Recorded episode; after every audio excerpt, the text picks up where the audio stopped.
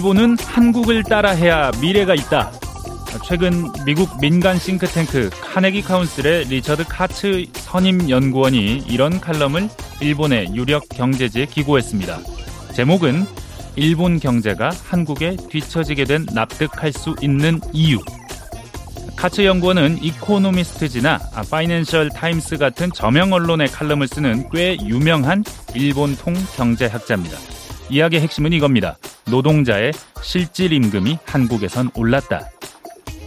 월급 상승은 인건비가 높아지는 건데 이게 좋은 거예요? 하실 수 있습니다. 하지만 생산성이 높아지는 가운데 실질 임금이 높아진다면 좋은 겁니다. 경제가 성장하고 그 과실이 고르게 분배돼서 경제 체질이 튼튼해진다. 내수가 탄탄해진다는 얘기일 수 있으니까요.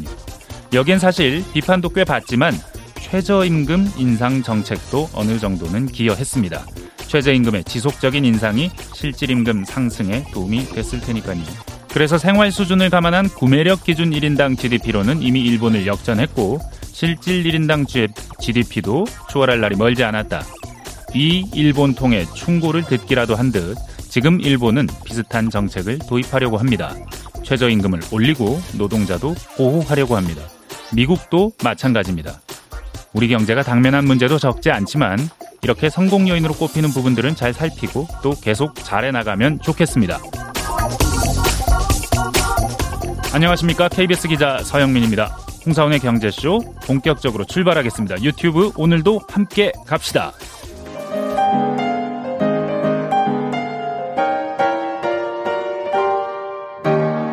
대한민국 최고의 경제 전문가와 함께합니다.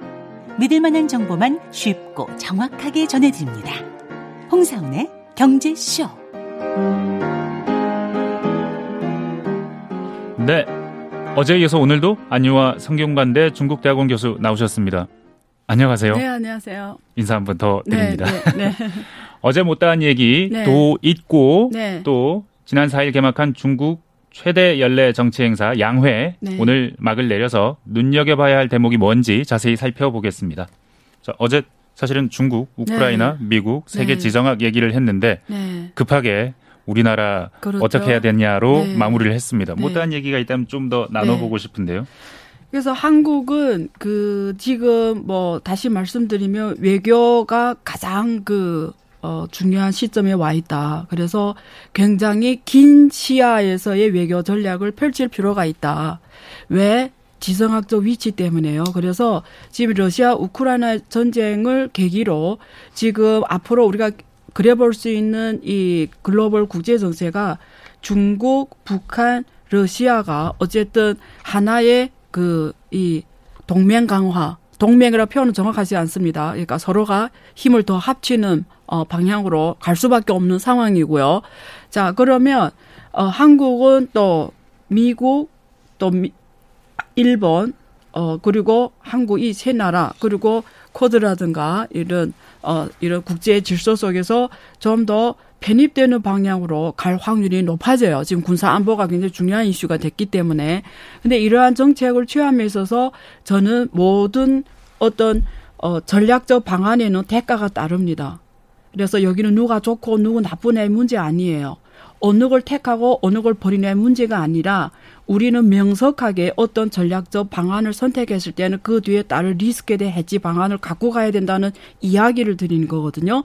자, 그러면 어 우크라이나를 보세요. 지금 국가의 운명을 보세요. 그러니까 어 한 나라가 자체적인 독립적인 외교 정책이 없고 독립적인 군사력과 독립적인 경쟁력이 없을 경제 경제 경쟁력이 없을 때는 저렇게 됩니다. 그래서 한국의 입장에서 누가 대통령이 되든 지금 해야 되는 거는 경제적으로는 이제 산업 경쟁력이 세, 세계 최첨단 아무도 대체할 수, 미국도 대체할 수 없는 정도로 산업 경쟁력을 무조건 높여야 돼요. 지금처럼 이 중간 부품 R&D 어, 이, 이런 수준으로 안 돼요. 이제는 미래 산업에서 최첨단 최고의 국가로 가야 돼요. 모든 자본이 그쪽에 가게 만들어야 돼요. 두 번째, 군사적으로는 강국이 돼야 됩니다. 한국도. 앞으로 이번 러시아 우크라이나 전쟁이 전 세계에 제가 확신해요. 이유가 이제는 무장된 이유가 될 거예요. 일본 이제는 무장된 일본이 될 거예요. 중국 군사 경비를 더 강화할 거예요. 좀 이따 말씀드릴게요. 그래서 저 이제 이 러시아 우크라이나 전쟁은 전 세계 모든 지역의 군사 강화로 100% 이루어져요. 그래서 유럽은 이번 이번 일을 계기로 자기네 가장 큰 손실을 봤기 때문에 잠깐 지금은 미국 쪽하고 지금 다시 갈 수밖에 없는 운명이지만 이번을 계기로 독일은 다시 다시 정신 차렸을 거예요. 다시 군사각오로 무장될 확률이 굉장히 높아질 거예요. 그렇기 때문에 한국도 생각해야 돼. 아니면 우크라이나가 될 수. 그래서 한국도 고민을 해야 돼. 이런 문제를. 그리고 정치 정치적으로는 포트폴리오를 돼. 정치적 관계의 포트폴리오를 분산시켜야 돼요. 이게 뭐 어디 어디가 아니라 그 이런 다른 나라들과의 이 어떤 이런 목소리를 한 곳에 모아서 같이 낼 수 있어야 되거든요. 그래야 이게 어떤 일이 발생했을 때 이쪽으로 해지를 할 수가 있어요. 아니면 어 우크라이나가 안 된다는 보장이 없습니다. 네. 사실 우리는 수출로 먹고 사는 네. 나라. 우리가 필요한 것보다 훨씬 더 많이 만들어서 맞습니다. 그거 밖에 내버려서 파는 나라인데 네. 이런 나라는 사실 세계가 평평하던 옛날이 더 좋거든요. 당연하죠. 네. 사실 얼마 전까지만 네. 해도 글로벌 뭐 세계화 뭐 이것만 그리고 global value chain 음. 굉장히 다각화되고 음. 굉장히 빨라지고 네. 그런 것만 생각했는데 네. 그리고 이제 이제 역사는 종말했고 네. 민주주의 시대다라고 얘기했었는데 이제 더 이상 그런 얘기는 못하는 시대가 확실히 네. 된것 같습니다. 세계 네. 안 평평하고 네. 이안 평평한 세계에 우리가 적응을 해야 되는데 이게 상당히 어려운 문제 같습니다. 네. 우리- 네. 재편이죠, 이제부터는. 우리는 네. 또 분단된 나라기 때문에 네. 제약도 있고 네. 상당히 고민스러운 점이 앞으로도 네. 많을 테니까 예. 또 제가 없어도 네. 자주 나오셔서 더 많은 얘기 해주시면 네, 좋겠습니다. 네.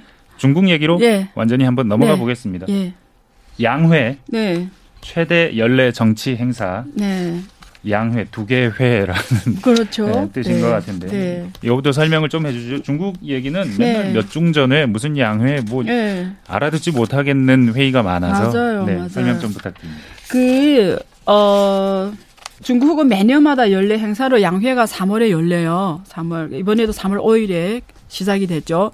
그래서 양회란 거는 우리 기자님 말씀하신 대로 두 개의 회의를 말하는데요.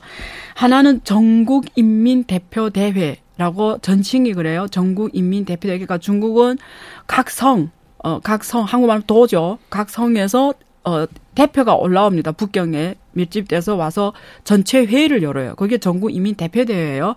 한국말하면 국회 좀 비슷한 개념이에요. 왜냐하면 전국 이민 대회에서 법이 법안이 제정이 되거든요. 네. 그러니까 그래서 여기서 그 해에 개- 전국 이민 대표대회에서 그 해의 경제를 어떻게 이끌어 갈지 정책을 늘 제시를 하고요.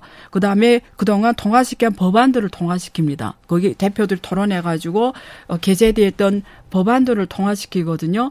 그래서 그, 어, 꽤 주- 중요하죠. 매년마다. 거기서 나오는 경제 목표율은 각 지방정부에서 아, 양회에서 정부이민 대표때 나온 목표율을 보고 어, 올해는 각 지방정부에서 어, 정책을 어떻게 해야 되겠다라는 걸 방향을 잡고 추진하거든요. 그래서 굉장히 중요하고요.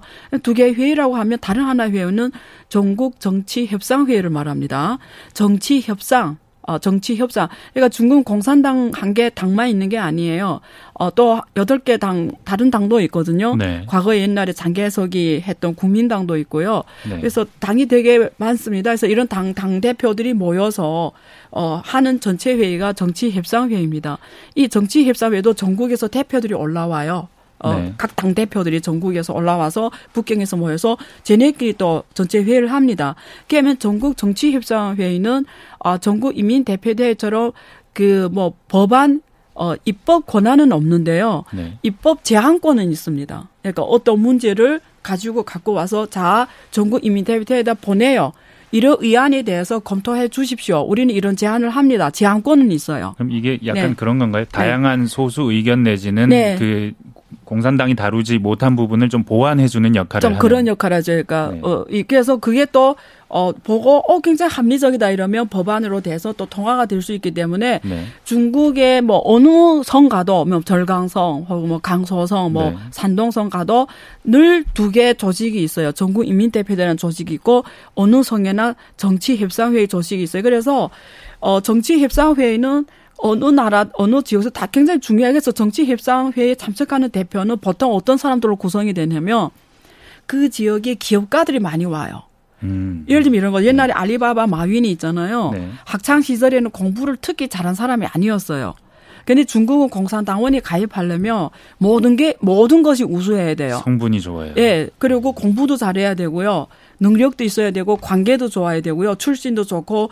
그러니까 이게 머리도 똑똑해야 되고 관계 처리도 잘해야 되고 출신도 좋고 뭐 모든 게 우수해야 되니까 교수님이 공산당원이셨지 않습니까? 예, 그렇죠. 과거에, 과거에. 예. 근데 그 알리바바나 마윈은 아니었어요. 네. 근데 이 사람이 후에 세계적 인물이 됐잖아요. 굉장히 성공했어요. 그럼 이런 사람들을 공산당 집권당 입장에서는 힘을 보태야 되는 사람들이잖아요. 그럼 이런 사람들을 힘 보태게 하려고 이런 사람 보통 무슨 대표가 되면 정- 중국 정치 협상회의 대표가 돼요. 음. 그렇죠? 왜냐면 공산당원은 아니니까. 네. 그래서 정치 협상회 대표로 들어옵니다. 그래서 보통 중국의 각 지방 정부의 정치 협상회 대표가 되면 좋은 게 뭐냐면 그 지역에 경제적으로 성공한 기업가들이 가장 많이 모여 있는 곳이에요. 음. 그러면 이 기업가들을 뭐 하는 사람이죠? 그 현지에서 기업가이기 때문에 현지 지역 경제를 발전시키는 주체들이잖아요. 그러면 현지 지역 경제 발전에서 가장 문제점이 뭔지를 가장 잘 아는 사람이죠. 그거는 현실 문제를 아는 사람들이잖아요. 그럼 여기서 나오는 의견이 가장, 가장 현실적인 의견이 나오는 거죠. 그걸 지방 전국이민대표대회에 올리며 거기서 그걸 법안 검토를 해서 또 전국이민대회에서 그게 왜냐면 확실하게 이게 현실하고 맞는 법안들이 많이 나오는 메커니즘으로 작동을 하는 겁니다. 그러니까 이게 그 핵심적인 네. 회의인 정기 일종의 정기국회의 핵심적인 회의인 전인대가 네. 있고 네. 그리고 거기를 좀 약간 보완적으로 보완해 주는 정협이 따로 그렇죠. 있다. 그렇죠. 이거 합해서 양회라고 그렇죠. 한다. 매년마다 3월에 전국에는 네. 대표들이 북경에 모여서 회의를 연다. 민주주의 국가들은 정기 국회를 그래도 꽤 자주 하는데 왜 매년 3월 이런 식으로 한정되게 합니까? 중국은 일단 나라가 너무 커요. 네. 그 지금은 뭐 고속도로가 깔리고 비행기도 많아지고 또 경제력도 올라가니까 뭐 비행기 타고 출장을 이렇게 가지만 과거에 이게 잘 인프라가 잘 안 됐을 때는 어 예를 들면 북경에서 상해 가거나 이래 가려면 며칠 동안 가야 돼요 기차에서. 예? 막 3박 4박 우리는 저는 저 저 학창을 거기 익숙했어요. 그래서 어디를 간다 이러면 네. 막 3박 4일을 가거든요. 기차 안에서. 예, 길이. 그래서 중국의 그 구성이 있잖아요. 음력설. 한국은 왜 3일을 쉬잖아요. 3일 네. 쉬면 중국은 집을 못 갔다 옵니다. 아, 왜냐면 저 예를 들면 뭐 내가 심천에서 일하던 어떤 농민공이 네. 집이 저 서안에 있어요. 그래서 3일을 주면 가다가 3일이 걸리거든요. 그러니까 무슨 차도 뜻- 밀리고. 예, 무슨 뜻인지 아, 아시겠죠? 네, 네. 그러니까 이게 휴게에서 중국 한 보름 정도 사실 놀거든요. 그 일이 그래야 갔다 올 수 있고 충분하게 가족들하고 유대 관계를 만들 수 있어요. 네. 그것처럼 지역이 크고 나라가 크다 보니까 자주 만나는 자체가 힘들어요. 음. 그래서 일단 그런 면도 있고요. 그리고 실제는 지- 중국도 지방 자치권이 세요. 그러니까 지방 문제는 지방 정부가 다 해결, 해결을 해요. 그래서 전국적 이런 양회 같은 이런 일년에한 번씩 모이는 거 방향만 설정해 줘요. 네. 예, 실제는 누가 돌리냐면 지방 정부가 돌리는데 지방 정부의 양, 양회 대표들은 자주 만나는 거죠. 정기적으로 뭐 수시로 만나요. 지방에서는. 음. 예. 지방자치가 발달돼 있고 네. 어, 중앙에서 조율하는 회의가 그렇죠. 뭐일 1년에 한 번씩 그렇고. 하는 거죠. 네, 네. 그렇다. 네. 알겠습니다. 네. 이 양회가 개최될 때마다 최고 관심사가 아까도 말씀해 주셨지만 성장률 목표, 뭐 정책 운용 방향 네. 올해 이거 뭐 이제 네. 오늘이 이제 끝나는 그렇죠. 거니까 네. 어떻게 정해졌는지 요 얘기 좀 전해 주시죠. 저는 두 가지를 굉장히 지켜봤어요. 두 가지만. 그 리커창总理가 그 보- 정부 보고를 했잖아요. 그래서 그 보고에서 두 가지를 굉장히 유심히 봤는데요. 하나는 올해 경제 성장률 목표를 어떻게 제시하냐. 원래는 그동안 몇 년 동안은 중국이 명확하게 경제 성장률 목표를 제시하다가 네. 그앞 몇 년은 네, 좌우 정도 이 표현을 썼거든요. 정확하게 몇 프로 이게 아니라 좌우 정도. 예, 뭐6% 정도, 뭐 6.5뭐 정도 이렇게 명확하게 아니고 뭐, 어, 뭐6% 음. 이상 뭐 이런 표현을 썼단 그러니까 말이에요. 범위로 범위로 표현을 네, 했죠. 네. 근데 이번에는 5.5%라고 딱 표현을 했어요. 아, 근데 시장의 메인 오피니언들은 올해 예상치를 5%로 제시할 거라고 봤거든요. 네. 근데 5.5%라고 예시한 거는 시장 예상치를 넘어서 발표를 목표치를 제시한 거예요. 5.5를 예, 5.5라고 한 거는.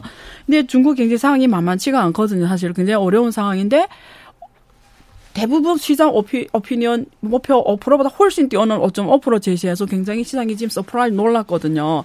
근데 왜 그랬을까? 를 생각해 봤어요. 근데 경제라는 거는 기대거든요. 우리가 네. 그래서 우리 경제학에서 보면 모든 그 pricing 가격 결정할 때 경제학에서 앞에는 이를 써요. 이 위에 글자 위에다가 예, 이, 네, 그 이는 네. expected 그러니까 기대를 말하거든요. 네네. 네. 경제라는 거는 기대치를 말하는 거예요. 그러면 중국 정부가 양회에서 목표치를 5.5%라고 제시한 이유가 있을 거예요. 그게 뭐냐면 기대치 관리예요. 그러니까 작년에 흥다라는 글로벌 500대 그룹이 어 사실은 파산 예, 예, 파산 위기에 처했고 그리고 관련 10대 부동산이 다 어려움을 처하면서 중국 경제가 지금 경기 경착륙 위기가 커지고 있는 상황에서 어 그리고 코로나 또 사태가 굉장히 확산되면서 소비가 일어나지 못하기 때문에 네. 중국의 경제 주체들이나 중국 공들이 굉장히 이게 어떻게 되죠? 다운돼 있고 중국 경제에 대해 굉장히 이렇게 안 좋게 기대를 하고 있어요. 그러면 어떻게 되죠? 사람들한테 이런 거죠. 경제는 기대치기 때문에 내가 어떤 투자를 할 거냐 말 거냐는 기업가가 올해 경제가 어떻게 될지를 보고 내가 투자 결정을 하는데 네. 경제 주체들, 기업가들, 국민들 예를 들면 기업가들은 어, 올해 경제가 안 좋을 거라면 투자 활동을 잠깐 접을 거고요. 국민들이 올해 경제가 안 좋을 거라면 원래 뭐 올해 뭐 집을 살 것 안 살 거고요. 소비를 안 일으켜야 될 거 아니에요. 그렇죠. 안, 안 사게 되죠. 그러면 경제가 어떻게 되죠? 더 다운이 되죠. 왜냐면 음. 경제랑 기대치니까. 그래서 중국 정부가 5.5%라고 시장의 opinion 그 리더들의 전망치보다 훨 높게 때린 거는 얘네들이 이런 downside 이 기대 관리를 한 거죠. 아니다. 우리는 5.5% 한다 이러니까 시장의 player들이 어 정부가 공산당 일당 집권이잖아요. 정부가 5.5%? 어 걔면 원래는 5%를 생각하다가 어 그러면 해도 되겠네. 어떻게 하죠? 투자를 할 수도 있고, 음. 그 다음에 소비자들 입장은, 어, 올해가 그냥 경제가 좋아지겠네, 이러고, 원래 계획대로 집을 살 수도 있고. 그러니까 중국 정부의 의도는 이렇게 경제 플레이들의 기대치를 높여주는 기대치 관리에서 5.5%를 제시했다라고 보는 거죠. 네, 그럼에도 불구하고 5.5라는 숫자는 네. 중국 정부가 지금까지 제시해온 연간 네. 성장률 전망 중에 가장 낮은 숫자죠. 그렇죠. 뭐 아주 오래됐다고 그러는데 90년 이후로 네. 이런 적이 거의 없었다고. 네네. 네. 근데 그거는 조금 네. 다르게 봐야 되는 게 제가 네. 지금 뭐 전 세계 국가별 GDP 규모를 말씀드릴게요. 그러면 조금 더 명확히 보이는데 5.5%라는 개념이 미국은 이게 2022년 아, 최신 데이터입니다. 그러니까 2000 최신 데이터 미국은 지금 현재 그 GDP 규모가 22.94조 달러예요. 네. 그럼 간단히 23조라고 합시다 그냥.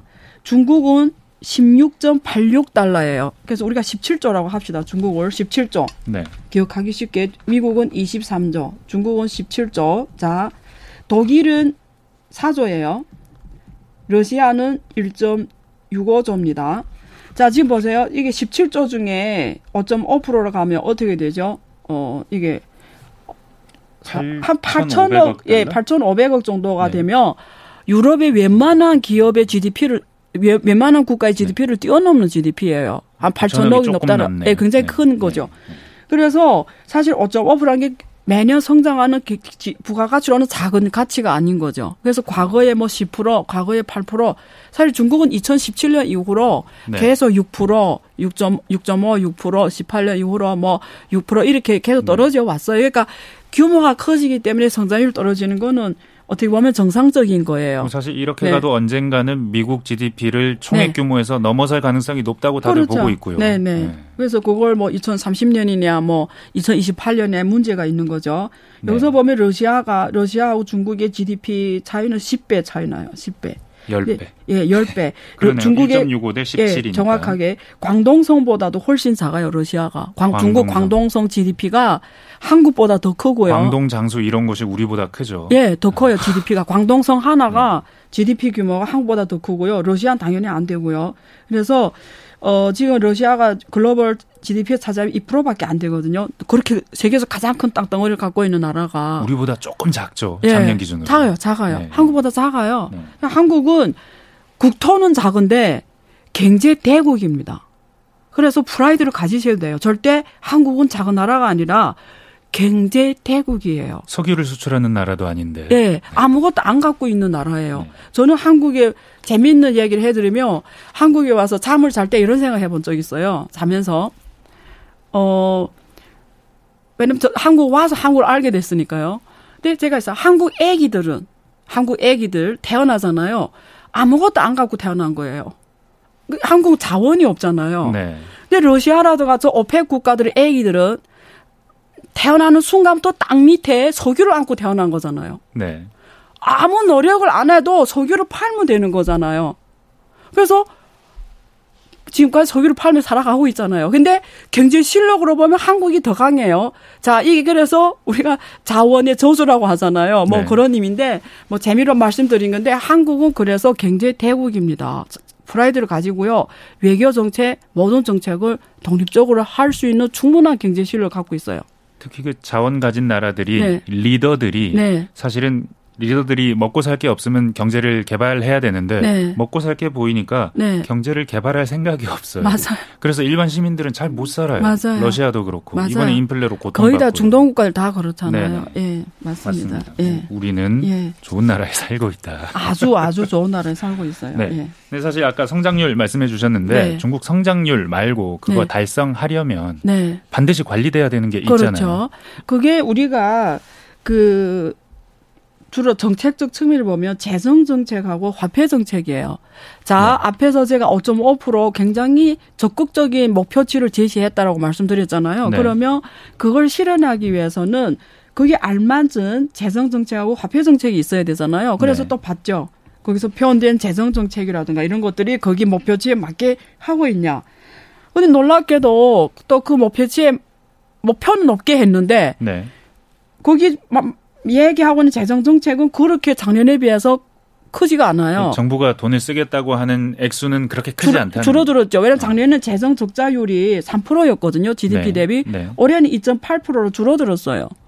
그래도 절대 금액은 조금 좀. 커졌으니까. 네. 근데 무슨 말이냐. 어쨌든 작년에 비해서 확대하지는 않았다라는 거. 원래는 어떠죠? 5.5% 하려면 적극적인 확 네. 재정 정책을 펼쳐야 되는데 그러면은 그러니까 이 말이 뭐냐면 재- 채권 발행이 확 늘어나지 않는다는 거거든요. 이 네. 예, 재정 적자율을 크게 안 제시했다는 건. 그다음에 어 여기에서 보면은 중앙 정부 현재 중국의 지방 정부가 돈이 없어요. 그래서 돈을 쓸 수 있는 거는 중앙 정부밖에 없거든요. 그래서 중앙 정부가 돈을 써야 되거든요. 5.5% 하려면. 그래 봤더니 중앙 정부의 재정 지출 증가율이 작년 대비 30% 지금 30 아니 3.9% 3.9%를 네. 지금 재정 지출 늘리겠다는 거죠. 왜냐면 중앙 정부가 돈이 없으니까. 근데 이것도 3.9%는 게 별로 높은 건 아니고요. 네. 이번에 중앙 정부에서 요구한 게 중국의 중앙 정부에서 통제하는 국유기업들이 있어요. 대형 국유기업들의 이익을 다 중앙 정부에 납부해라 막 지금 강요를 하거든요. 1조 넘는 돈을. 그거 봐서는 지금 돈을 풀으려면 돈이 있어야 되니까. 그리고 이 돈을 다 어디다 하냐면 지방 이전을 해요. 지방 각 지방 정부에. 왜냐면 지방 정부 네. 아까 말했죠. 지방 자치권이 세기 때문에 네. 돈이 있어야 돌리는데 우리로 치면 지방 교부금 준다. 뭐 그렇죠. 이건가요? 맞아요. 지방 네. 교부금. 그래서 그 돈 이전을 지금 뭐 제시한 액수를 보니까 어 9천 아니 9조 8천 아니 9 98 그쵸 9,800억이 되네요. 그리고 음. 작년 대비 18% 18% 증가하는 거죠. 그러니까 이거는 GDP 대비 굉장히 높은 증가율이니까 쉽게 말하면 교부 이전을 많이 하겠다라는 거죠. 근데 왜 교부 이전을 많이 하냐? 중국은 지방 정부가 주로 GDP를 GDP 선수로 뛰는 거니까 지방 정부가 돈이 없으면 GDP가 갈 수가 없거든요. 네. 그래서 중앙 정부의 돈을 지방 정부의 이전 확대를 통해서 경제의 영창력을 지금 시도를 하겠다라는 게 이번 이 양회 보고에서 보여준 거고요. 근데요. 어, 궁금한 근데- 게 하나 있습니다. 네. 지방 정부 왜 돈이 없어요? 그거 그거가 이런 거죠. 네. 어 중국은 지방 정부가 어떻게 돌아갔냐면 어 지금까지 GDP 성장이 네. 우리가 늘 제가 여러 번 말했지만 세멘트 GDP라고 해서 네. 부동산 부동산을 재 가지고 GDP를 올린 거예요. 토건 GDP. 예. 네. 두 번째는 인프라를 깔았어요. 네. 예를 들면 이런 거죠. 우리 동네에 다리가 없었어. 다리를 하나 깔았어. 네. 그럼 없던 데서 까니까 GDP 성장률이 뭐 얼마나 높겠어? 100%잖아요. 네. 그 이듬하에 또 다른 방향으로 깔아서 그러면 GDP 성장률이 5% 올라갈 거 아니에요. 네. 근데 세 번째 또 깔아서 그러면 성장률이 떨어지게 돼 있죠. 근데 그게 다 이런 일, 길 까고 도로 깔고 철도 깔고 뭐 까는 게 다 미래에 돈이 들어오는 거잖아요. 그러니까 네. 돈한 번에 나가는데 현금흐름은 미래에 들어오는 거니까 단기적으로 올라오는 관료마다 그 정책을 펼쳤으면 현재에 있는 돈을 다 써버린 거죠. 아, 쓸 돈이 없다. 네. 약간 중국의 유령 도시 뭐 이런 얘기 그렇죠. 하는 것도 그러니까 그 깔았던 길과 깔았던 도로들에 차가 달래야 되고 쟀던 집에서 사람들이 들어와 살아야 되고 이래 임대료가 들어오고 교통료가 들어오고 뭐 들어오는데 네. 다 깔았는데 수혜가 없는 곳에 막 깐 거지. 그러니까 돈은 다 쏟아 넣었는데 네. 현금 흐름이 들어오지 못하니까 받쳐 못 주는 상황에서 그동안 벌어놨던 재성 이런 건 다 써버리고 없고 근데 GDP는 멈춰서면 안 되잖아요. 네. 일자리가 멈춰서면 안 되잖아요. 그러니까 그럼 그럼 경찰이가 오는 거죠. 그러니까 중앙에서 음. 교부 이전을 통해서 사실 중국의 많은 현 여기 말하면 읍 같은 동네는 이미 파산이거든요. 상당 네. 부분. 그래서 지금 이 정책을 통해서 어 연착을 시도하고 있는데 저는 굉장히 지금 사실 긍정적으로 보지는 않습니다. 그래서 쉽게 말하면 그냥 우리가 쉬운 말로 표현하면 중앙 정부에서 돈을 많이 갖고 있다가 나라가 망하면 안 되니까 교부 이전을 한다는 거는 어, 사실 이 기득권의 이해관계 조정이거든요. 그래서 이게 사실은 재정 지출의 구조 조정이라고 보면 되거든요. 네. 예, 그래서 지금 그렇게 재정 정책을 펼치겠다라는 거고요. 화폐 정책은 우리가 쓰는 말로는 네. 금융 정책. 네, 통화 정책. 통화 네. 정책. 우리가 보통 정책이 재정 정책하고 통화 정책이 있잖아요. 통화 정책이 또 봤어요. 어떻게 하겠냐. 근데 작년에 비해 큰 표현이 달라지지 않았는데 어 실제 하는 거 보면 통화 정책은 완화하는 쪽으로 완화하는 쪽으로 갑니다. 특히 여기서 환율 안정적인 관리를 하겠다. 이 표현을 강조하고 있고요. 중국의 통화 정책은 그동안 계속 더 환율 안정 관리에 초점이 맞춰져 있어요. 통화 정책 두 가지입니다. 금리 정책하고 환율 정책이거든요. 네. 근데 중국은 어, 환율 관리가 되게 중요한 게 자본 항목에 개방이 안 돼 있다 보니까 이게 외, 외화가 들어와 줘야 되잖아요. 고정 환율 체제를 사실상 예, 유지하고 안정. 취해야 네. FDI 직접 투자해서 자본금이 들어오니까 이게 화, 이런 이머징 국가는 환율이 안정이 돼 있어야 돼요. 그러니까 해외 글로벌 자본이 들어오거든요. 그래서 늘그 이게 안정화에 초점이 맞춰져 있고 중국에는 환율에 초점 맞춰져 있어요. 그래서 이번에 표현도 어 사실 그런데요. 어 금리 인하라든가 지수율 인하라든가 이런 걸 하려고 해요. 근데 표현은 안정적인 계속 통화 정책이라고 표현을 하고 있습니다. 그래서 어 이게 지금 어 통화 정책하고 재정 정책인데 이 표현으로 봐서는 5.5%에 맞추기 위한 정책으로 보기는 힘들 정도로 적극적 능- 적극적이지 않, 않다 이런 느낌이 많이 들었고요. 조금 눈에 더 띄는 건 군사 군비 정책이에요. 군사 경비 있잖아요. 네. 이걸 확실히 높였어요. 지금 군사 군비 증가율이 어 올해 7.1%로 제시했거든요. 작년에는 6.8%였어요. 그래서 지금 이처럼 재정이 지금 굉장히 부담이 큰 상황에서 GDP보다 훨씬 높은 군비 지출을 하겠다라는 거는 중국 정부가 인식하고 있는 국가 안보에 얼마 중요성이 부각됐다라는 걸 알 수가 있는 거죠. 우크라이나 침공도 영향이 있나요? 여기? 있죠, 있죠. 그래서 대만 해협에서 이런 전제 위험성 이런 걸 컨트롤 지금 해야 되잖아요. 그래서 지금 어 이쪽에 돈을 많이 쓰려고 하고 있습니다. 예.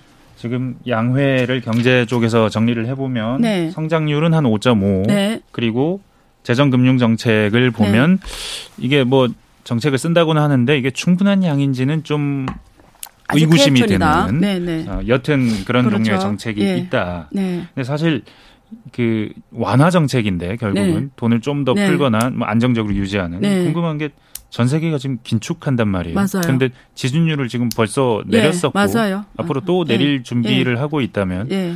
혼자서 나홀로 예. 이렇게 완화를 하는 건데 이건 괜찮을까요? 어떻습니까? 그러니까 이제 말한 것처럼 재정 확대 정책을 취하기는 지방 정부가 너무 재정적 여유가 없다. 그리고 경제 플레이들이 지금 경제 상황이 너무 안 좋기 때문에 재정 수입 확대도 쉽지 않은 상황이잖아요. 세수라든가 이런 게. 네. 그러면 주로 통화 정책을 펼쳐서 경제 연착륙 시도를 해야 되니까 통화 정책이 이 이게 능력이 능력을 높일 수밖에 없는 거죠. 어, 이거 효율성을 그래서 네. 통화 정책 중심으로 갈 수밖에 없어서 금리라든가 지준율이나 뭐 그거 타겟 타겟을 가지고 그러니까 누구나 다 하는 게 아니고 뭐 주로 농촌 네. 농촌 상업은행이라든가 이런 필요한 지역에 어 타겟 타겟 정책을 펼치겠다라는 거거든요. 음. 통화 정책이 그래서 완화 쪽으로 가겠다라는 거죠. 그래서 어 어제도 경제는 안정화 관리를 해야 되고요. 이번에 또 조금 주목되는 게 부동산 정책입니다. 헝다. 그러니까 예, 헝다 사례를 기준으로 해서 원래는 중국이 어, 이제는 부동산 의존 경제에서 벗어나려고 했던 거였거든요. 2018년부터. 네. 근데 이번에 헝다가 파산하면서 중국 정부가 다시 한번 또 부동산 완화 정책을 지금 취하고 있어요. 그래서 각 지방성시에서 다시 또 부동산 대출을 막 은행들이 해줘라 하면 지금 막 또 정책적으로 압력을 주고 그러면 금리를 인하해야 되잖아요. 네. 부동산이 그렇지 하면 경착륙이 오니까 부동산 경제 경착 중국 경제 경착륙이니까 이번 양회에서 보니까 대표들 말하는 걸 보니까 부동산 무조건 어 부동산 완화 정책을 취해야 된다고 지금 막 오히려 부동산 완화 정책에 초점이 가 있더라고요. 그래서 그런 거 봐서는 어 화- 통화 정책을 완화할 수밖에 없는 상황이죠. 결국은 네. 토건 네, 다시 또 네. 거기서 벗어나기 힘든 거죠. 사실 그 이게 정말 중요해요. 그래서 이게 산업 구조 조정이라는 게 정말 네. 어려운 문제고요. 한국이 그나마 잘했던 게 산업 구조 조정이 돼서 IMF를 겪으면서 산업 구조가 고부가 가치 제조업으로 가버렸잖아요. 이건 네. 정말 감사한 일이죠. 근데 중국도 지금 한국처럼 고부가 산업으로 가서야 되는데 그러면 부동산 경제에서 탈피를 해야 되는데 돈 경제에서 근데 지금 사- 생각보다 잘 안 되고 있어. 요 2010년 이후로 하고 있음에도 불구하고. 게다가 예. 지금 이제 알리바바도 그렇고 예. 각종 그렇죠. 빅테크 기업들을 통제하잖아요. 이게 네. 뭐 이게 디지털 경제고 여기가 맞아요. 앞으로의 먹거리가 있는 예. 건데 거기는 또 중국 공산당의 어떤 통치의 네. 어떤 장애가 될 가능성이 있다는 그런 네. 우려도 하는 것 같고 네. 길도 들이는 것 같고 네. 이러면 이쪽 사이드가 발전을 못 하는 거 아닙니까? 그래서 네. 그 사실은 어 정말 중요한 질문인데요. 이 중국에서 그 디, 앞으로는 디지털 경제라고 하잖아요. 우리가 네. 미래 4차 산업 얘기도 하지만 사실 그 핵심이 디지털이거든요. 수- 어 그래서 중국은 디지털 갖다가 어 데이터를 갖다가 데이터를 갖다 네. 중국의 5대 생산 요소로 규명을 해 놨어요. 우리 경제학에서 기자- 기자님도 경제학을 배웠겠지만 경제학에서 보면 자본, 토지, 노동력, 기술이 생산 요소예요. 4대 생산 공급 경제학에서 보면 이게 4대 생산 네. 요소 공급 함수를 이루잖아요. 네. 근데 중국은 플러스 데이터라고 했거든요. 그 음. 이유는 미래는 디지털 경제이기 때문에 그 산업의 쌀이라는 게 석유라고 하면 미래 디지털 경제에서는 석유가 아니라 데이터라는 거거든요. 그래서 데이터를 장악한 자가 미래를 장악한다고 표현을 한 거예요. 대신 그걸 정부가 해야겠다. 예. 근데 이 데이터를 장악한 자가 미래를 장악하는데 네. 공산당은 일당 집권 제도니까 당연히 고- 공산당이 그걸 장악해야 되지 어떤 민간 기업 장악하면 안 되는 거잖아요. 네. 그러니까 이 그게 그게 중국식 사회 그게 사회주란 개념이에요. 사회 중국에서 이해하는 사회주의와 자본주의 개념이 다른 게 어디에 있냐면 사회주의란 정의를 이렇게 해요. 생산 요소를 국가가 소유하고 생산 요소를 국가가 소유하고 운영은 민간에 맡길 수 있다라는 거예요. 그래서 이름이 사회주의 시장 경제거든요. 네. 자본주의는 아니에요. 자본주의는 소유도 민간이 하고 운영도 민간이 해요. 그러- 그러니까 합의가 필요하니까 민주주의로 가야 되는 거예요. 네. 예, 이런 차이거든요. 자, 그래서 중국은 생산 요소는 무조건 주- 정부가 갖고 가야 되니까 데이터가 당연히 생산 요소로 정의가 됐다는 거는 정부가 갖고 가겠다라는 거고 단지 운영은 민간이 할 수 있다라는 거죠. 그리고 효율이 담보가 되겠습니까 그게? 그러니까 그건 쾌천이죠. 그래서 데이터를 들여다봤더니 주로 중국 ICT, Big Tech 기업들이 그 데이터를 갖고 있었던 거죠. 그래서 이런 생산요소 구조 조정 차원에서 그런 그런 이런 우리가 알고 있었던 네. 그런 이벤트 뭐 그런 일이 많이 나왔고요. 그다음 이번에 양회에서 나온 정책 중에 하나가 그 디지털 경제의 강화입니다. 그래서 그런 인프라를 전국에 깔겠다라는 거고요. 그래서 그 어 똥수 시수안이라고 하거든요. 네. 예, 아, 예. 그걸 동 제가 직역하면 동수서산이라고 동수서산. 하는데 네. 어 동쪽에 있는 수, 숫자 데이터를 저쪽에 가서 계산하겠다 이런 말이에요. 동이 어디고 서가 어디입니까? 또는 연해, 연, 연해 지역, 상해나 절강성, 광, 뭐 이쪽 연해 지역, 그 중국의 경제의 GDP의 60, 80%는 연해 지역에 있거든요. 도시들이 일선 도시 곳. 있는 네. 이 바다 옆에 동해 연해 지역에 있습니다. 그래서 경제가 중국 GDP의 50% 이상 차지하거든요. 그 모든 데이터가 거기 집중되어 있어요. 그런데 거기는 땅값도 비싸고 인력도 비싸고 자원도 부족한데 이게 데이터란 게 데이터 센터가 필요하잖아요. 처리. 네. 근데 이런 센터까지 거기에 있어 버리면 너무 위험하고 또 너무 이게 지역이 집중되고 또 더 생산 요소가 올라가면 어떻게 되죠? 인플레 압력, 압력도 높고. 네. 그러니까 그걸 분산시키겠다는 거예요. 그래서 앞으로 데이터 경제에서 cloud computing 능력이 되게 중요하잖아요. 그럼 네. 데이터 센터 처리 능력 중요하니까 그런 거는 서쪽에 좀 인구도 많지 않고 땅값도 싸고 그리고 경제 발전이 필요해 지역 균형 발전 이산 공동. 부유 예 공동 부유 그 시진핑이 공동 부유 네. 슬로건에 맞게 지역 균형 발전을 해야 되니까 서쪽에다가 이런 cloud computing 능력이 있는 데이터 센터를 집, 짓고 거기서 처리하겠다 서 그거 지역을 다 배정을 했어요. 어디서는 주로 뭘 하고 어디서는 주로 뭘 하고 이렇게 다 배정을 했거든요. 서버가 들어가는 공장 같은 거 그렇죠. 하나를 그쪽에다 다 하겠다. 서쪽에다. 그게 그렇게 경제 지역 경제 유발 효과가 있는 건가요? 서버 같은 것들도? 굉장히 어, 크면 그럴 수 있나요? 아, 역할은 있죠. 왜냐면 네. 이게 그 사실은 그때 중국에서 암호화폐 그 우리가 그 비트코인이나 네, 리더리움 재구를 할 때전 네. 세계 재굴 공장이 다 중국에 있었거든요. 근데 네. 중국 어디에 있었냐면 중국 귀주성이나 이런처럼 경제력이 가장 라쿠한 전, 전기가 엄청 싼 그 동네에 있었어요. 그 네. 재구라는 공장들이. 왜 그러냐면 전기료가 싸니까 거기다 그 수많은 수많은 그 컴퓨터 컴퓨팅의 능력이 높은 컴퓨터를 막 몇천 대에서 깔고 했단 말이에요. 네. 후에 비트코인을 하지 못하니까 다 러시아나 다른 나라 이전 같지만 그때 무슨 일이 있었냐면 그 귀주성이 중국에서 경제력이 가장 낮은 지역이었는데 비트코인이 막 뜨면서 그쪽이 그 컴퓨터가 최첨단 컴퓨터가 들어가면서 오히려 거기가 중국의 최첨단 IT 도시로 변하기 시작했어요. 실리콘밸리 같이 조금 그런 분위기로 아, 가자다가 네. 후에 중국의 비트코인 이런 거 못하게 하니까 네. 다 다시 이제는 그렇게 됐는데 아. 중요해요. 예를 들면 한국이 지금 지역 균형, 한국도 지방정부 균형 발전 지금 하고 있잖아요. 그래서 공공기관 내보내고 예, 내보냈잖아요. 네. 근데 가장 중요한 거는 왜 아리바바가 항주에 있거든요, 중국. 네. 옛날에 항주는 그냥 여행 도시였어요, 관광 도시. 네. 근데 아리바바가 항주에 있으면서 항주가 절강성 항주가 어떻게 되냐면 중국의 실리콘밸리가 됐어요. 음. 모든 IT 이런 쪽 소프트웨어 다 그쪽에 가 있게 되고 허브가 돼 버렸어요. 그만큼 중요해요. 그래서 지역 균형 발전으로서는 앞으로 디지털 경제이기 때문에 그런 computing computing 능력이 있는 고첨단 이런 컴퓨터 그쪽에 들어간다는 건 그쪽에 인재가 또 그쪽에 있어야 된다라는 거잖아요. 그러면 인재풀이 또 상승하고 대학들이 또 직결이 되면서 다 올라가게 되는 교육, 서비스, 다 올라가는 거죠. 이게 그게 중국 정부의 계획일 텐데 네. 이 질문 네. 교수님은 네. 이런 종류의 공동 부유와 네. 혁신을 이렇게 붙이는 네. 이런 종류의 정책 우리나라만 해도 사실은 우리나라 수도권 밖으로 내려가라 그러면 기업들 안 내려가거든요. 그렇죠. 근데 효율이 떨어지기 그렇죠. 때문에 인재들도 다 네, 여기 있고 그렇죠. 가기 싫어하죠. 예. 어떻게 보십니까? 이런 종류의 중국 정부의 정책이 뭐 잘 될 수 있다. 그래도 내수가 크고 막 중국 정부 내부 사업이 크니까 가능할 수 있다. 아니면. 그런 건 있어요. 중국은 그 한국 좀 다른 게 지역이 네. 이렇게 분산돼 있어 일단 도시들이 그리고 네. 각뭐 우리가 서른한 개 성시라고 하는데 각 성시별로 수도 서시 수도 도시가 있을 거 아니에요. 뭐 길림성에는 장춘시고 어, 그 거기 저기 련영성은 심양시고 이렇게 그렇죠. 수도 같은 도시가 있잖아요. 성 소재지. 네. 그런 것처럼 중국 큰 도시들이 일단 많아요.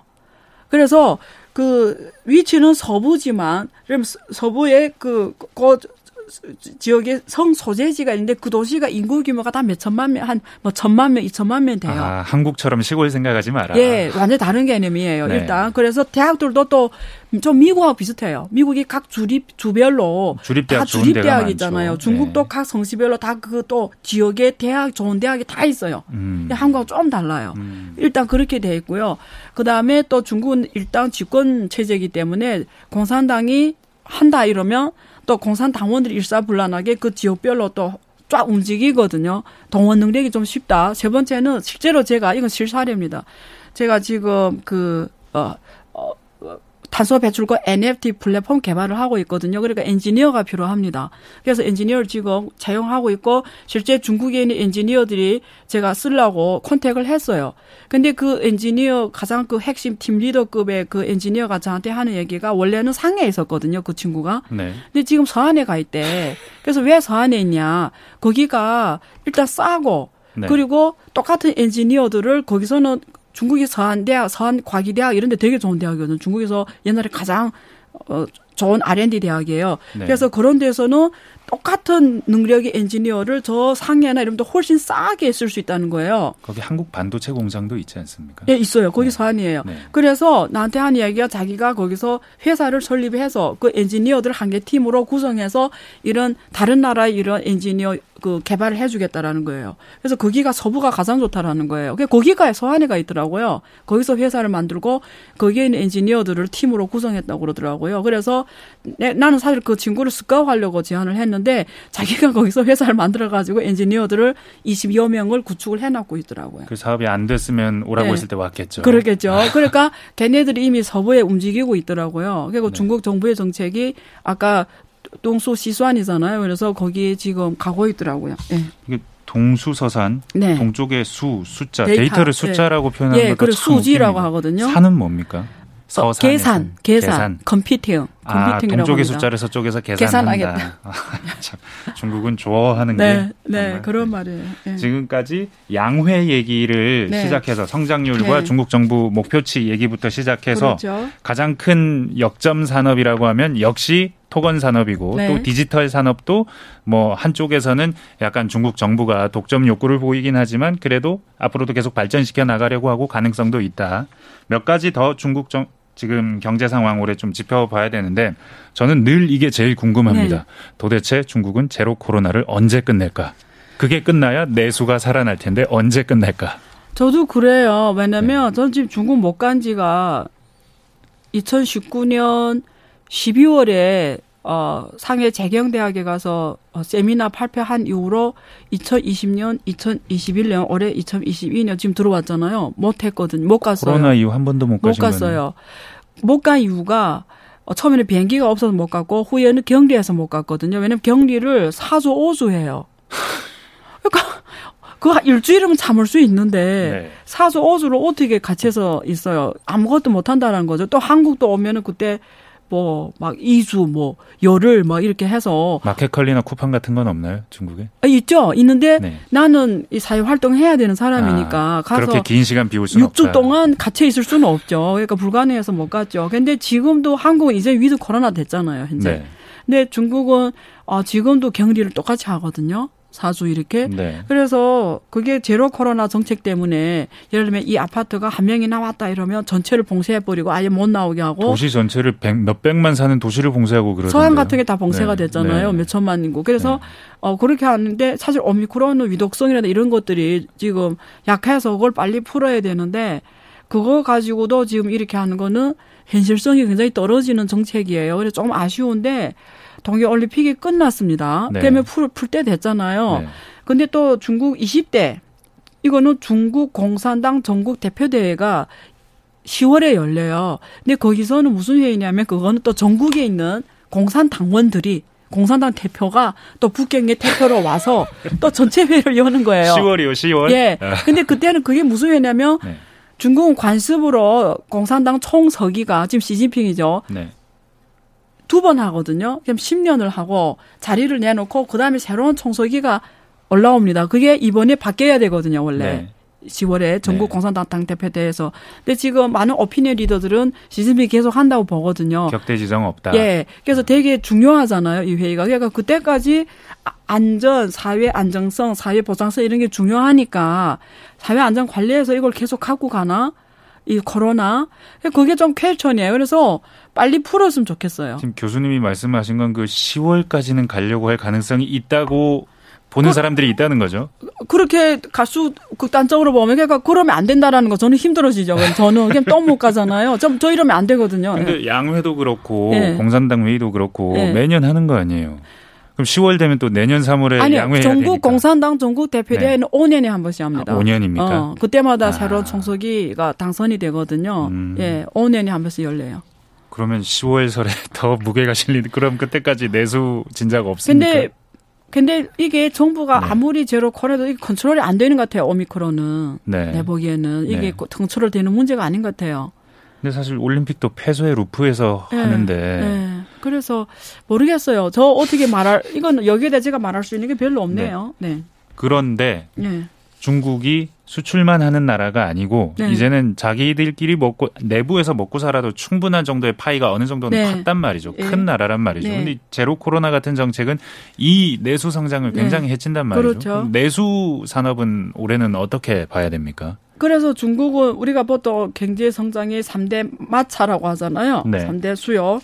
하나는 수출, 하나는 투자, 하나는 소비잖아요. 네. 근데 수출 같은 경우에는 코로나 이후로 중국이 세계에서 가장 좋았고요. 실제로 중국 경제 성장률을 견인을 해왔습니다. 네. 그리고 투자인데 투자는 앞에서 말씀드린 대로 지방 정부가 주로 투자의 주도 역할을 했는데 지방 정부가 재정 정책에 한 재정 자금이 지금 거덜이 나는 바람에 실제적으로 지금 하기가 힘들어졌어요. 네. 그럼 투자가 힘들어 중앙 정부가 주로 투자를 해줘야 되는데 중앙 정부가 뭐 할 수 있는 게 한계가 있겠죠. 그러면 주로 소비죠. 근데 소비가 중국 GDP에서 차지하는 비중이 60%에서 80% 사이였는데 앞으로 비중이 더 커야 되거든요, 결국은. 근데 어 사실 지금 제로 코로나 정책 때문에 소비가 억제된 부분 나오지 못하게 하니까 네. 부분도 있고 또 실제 중국 경제가 하향으로 가면서 중국의 주요 중산층 중산층이 지금 어 중산층이 어떤 사람들인지 아시나요? 그 중산층 이렇게 구성해 중국에서 절대 부자가 있고 네. 뭐 알리바바처럼 비교할 수 없는 세계적인 부자가 있고요. 대부분 중산층이잖아요. 중산층은 주로 어디에서 중국이 많이 나왔냐면 IT, ICT, 그 인터넷, 네. 예, 그 기술 엔지니어라든가 거기에 근무하는 관리자들이 주로 중국의 중산층 월급이 높으니까 중산층이었고요. 그다음에 교육, 교육, 교육 중- 교육도 때려잡았잖아요. 예, 저는. 교육, 의료 이런 쪽이란 말이에요. 네. 근데 이번에 시진핑이 공동부유 정책 하에서 지금 교육하고 인터넷 다 조정을 당했잖아요. 네. 그냥 중산층이 중국 소비의 주요 주체였는데 지금 교육 하나만 해도 이미 교육업에 있던 사람 다 네. 지금 실직이거든요. 최대 사교육 업체가 뭐 직원의 90%를 해고했다고 맞아요. 그러고 뭐 그러더라고요. 그래서 부부가 네. 교육인 경우가 많았는데 그런 부부가 둘 다 실직하는 이런 경우가 발생해 버린 거죠. 그래서 교육하고 ICT 기업들이 조정을 당하면서 중산층이 사실 지금 소비 능력이 주체였는데 힘들어진 상황이 있고요. 또 코로나 정책 때문에 힘든 상황이 있고요.